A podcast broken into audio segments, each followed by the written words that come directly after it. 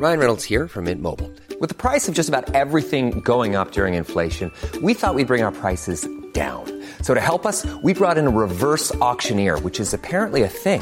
Mint Mobile unlimited premium wireless. Ready to get 30, 30, bit to get 30, bit to get 20, 20, 20, bit to get 20, 20, bit to get 15, 15, 15, 15 just 15 bucks a month. So, Give it a try at mintmobile.com slash switch.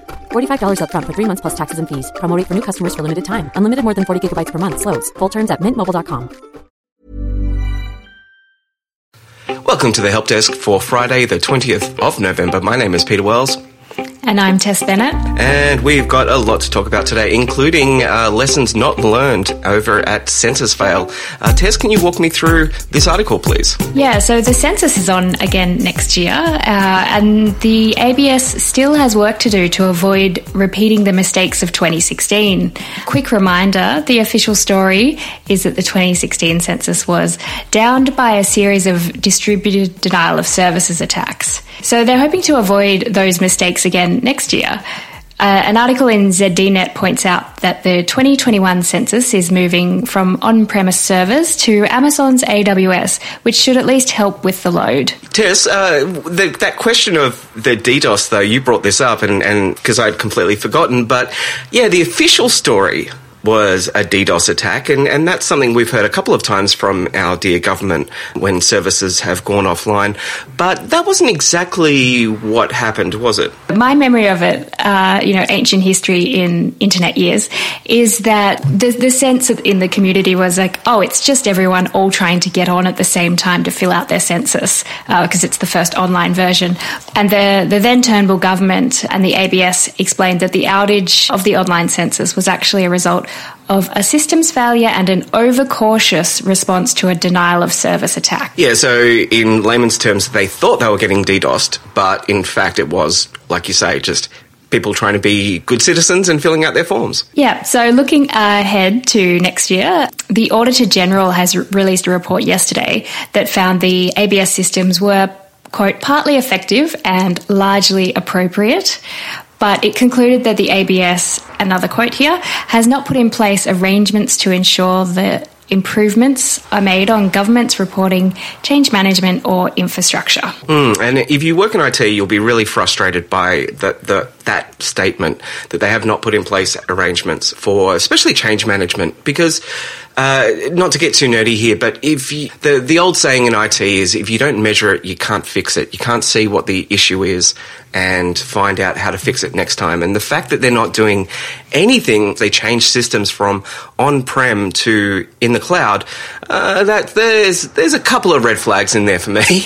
yeah, and again, it's another opportunity for the government to try and shake off this reputation that's following them around about being not the best executing technology projects. Well, if you want an electric car, the advice here from Tess is to head to Canberra. So, a follow up to the discussion we had a couple of weeks ago about electric cars, and, and one of the things I mentioned was how how far behind our public policy lacks when compared to places like California or places like the EU, which are really really giving great incentives for people to buy electric cars. Tess, we are seeing Canberra has decided to buck the trend of Australia and, and start offering similarly very generous rewards for e-car owners. Yeah, so it seems that this could be an indication of what a sort of progressive electric car policy might look like in Australia. But the ACT government is has announced that it will offer electric car buyers free rego and interest free loans up to $15,000. Currently, the ACT already provides stamp duty exemption to electric car buyers, as well as a 20% discount on registration. So, again, they're just really trying to encourage more people to uh, take up ownership of an electric car and get those sort of petrol cars off the road quicker.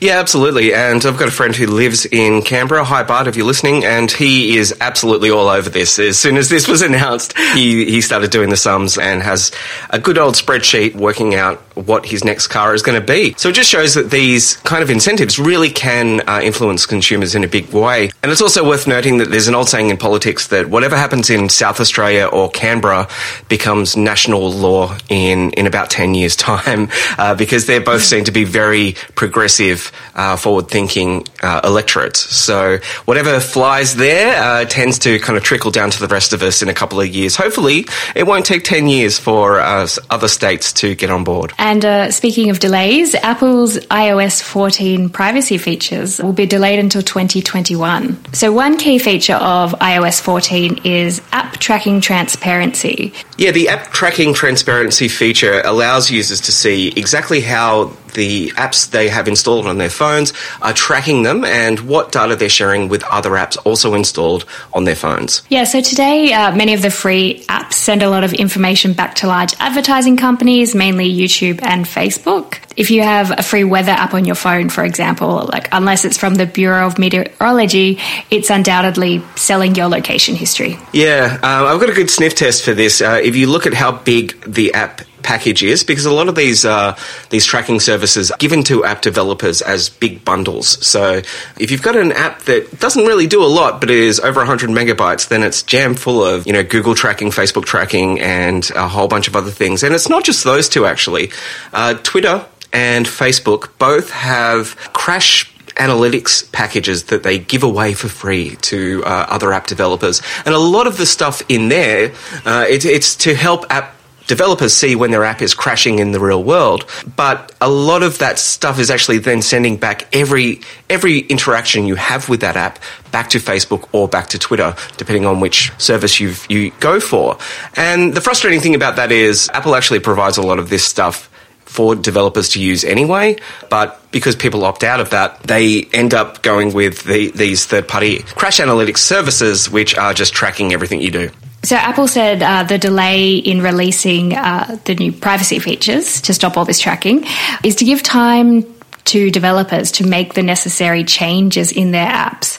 Perhaps some developers would be shocked if users were to know sort of how much data their apps were leaking back to other companies. And in a letter, Apple signalled out Facebook as a company that tries to collect as much data as possible on its users. Facebook has told advertisers they could see a drop in revenue of over 40% when these privacy tools come online, and uh, they're trying their best to fight Apple.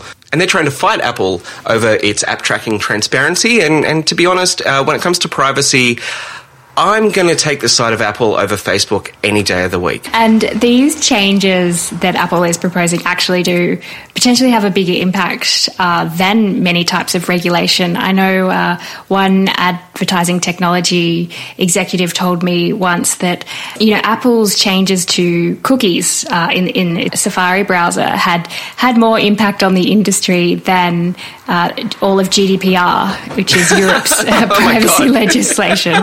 So it had more of an immediate real world effect than a lawsuit that's coming Yeah, right. five years down the pipeline. Yeah, it's interesting because uh, although Apple don't account for a, a majority of, of the share out there, they do account for a lot of the kind of richest users or the, the users that uh, advertisers are most desperate to, to get. And so, yeah, anything that kind of stops Apple's users being tracked really does ripple down uh, throughout the rest of the industry.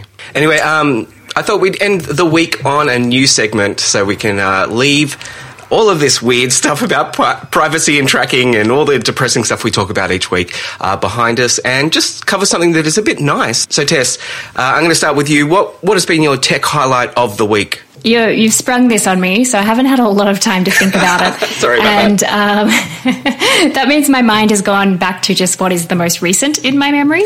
and that is the good news that Christmas party season has already kicked off and it's going to be virtual, which, uh, you know, if you are now like me, not living in a city cen- centre means you're not missing out. Uh, so yeah, last night, uh, I guess I was participated in a virtual wine tasting, which was hosted by Cisco through their WebEx uh, video platform. Full disclosure, they did send me two bottles of wine to accompany the tasting, um, and then they they conferenced in uh, wineries from South Australia uh, and winemakers there to talk about how their crops had been or vineyards had been interrupted by the or destroyed actually by the bushfires and sort of what they were doing and how they were recovering. So it's just another example of 2020 problem solving. Yeah, look, this is one 2020 trend I can get behind. Cisco, if you're listening, I'll I'll send you my address and you can send me some wine as well. Anyway, what's your highlight?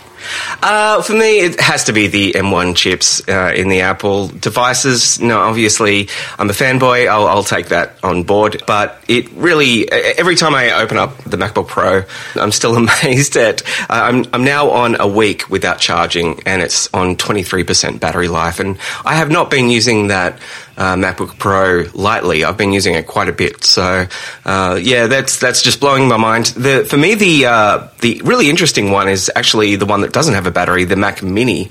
Uh, it's been sitting on my desk, but because my Mini is basically my the one computer that I do all my heavy lifting work on, I'm I'm reluctant to jump in just yet because there's a couple of things that don't work on it yet. Uh, so as soon as as soon as that happens, as soon as my day-to-day apps tested and working on the Mac Mini, I think that's going to be the dark horse. I think that's going to be the one that outperforms the other M1 based chips that we've seen so far. So yeah, really interesting. Uh, I yeah again, I, I think if if you were sitting on the fence, if you were worried about the transition to M1 as I was, because I was really worried that something terrible could happen. It's a very, very big task to completely change your internal CPU and architecture. So far, so good. Yeah, you heard it here first. These are a big deal. exactly right. to summarize. Anyway, uh, that's all we have time for this week. Because it's Friday, I'm going to ask if you're in- enjoying the show, please go to Apple Podcasts and rate and review us. That helps other people find the show. And I'll speak to you next week, Tess. Thanks for having me, Peter. Thank you to everyone who's listening. See ya.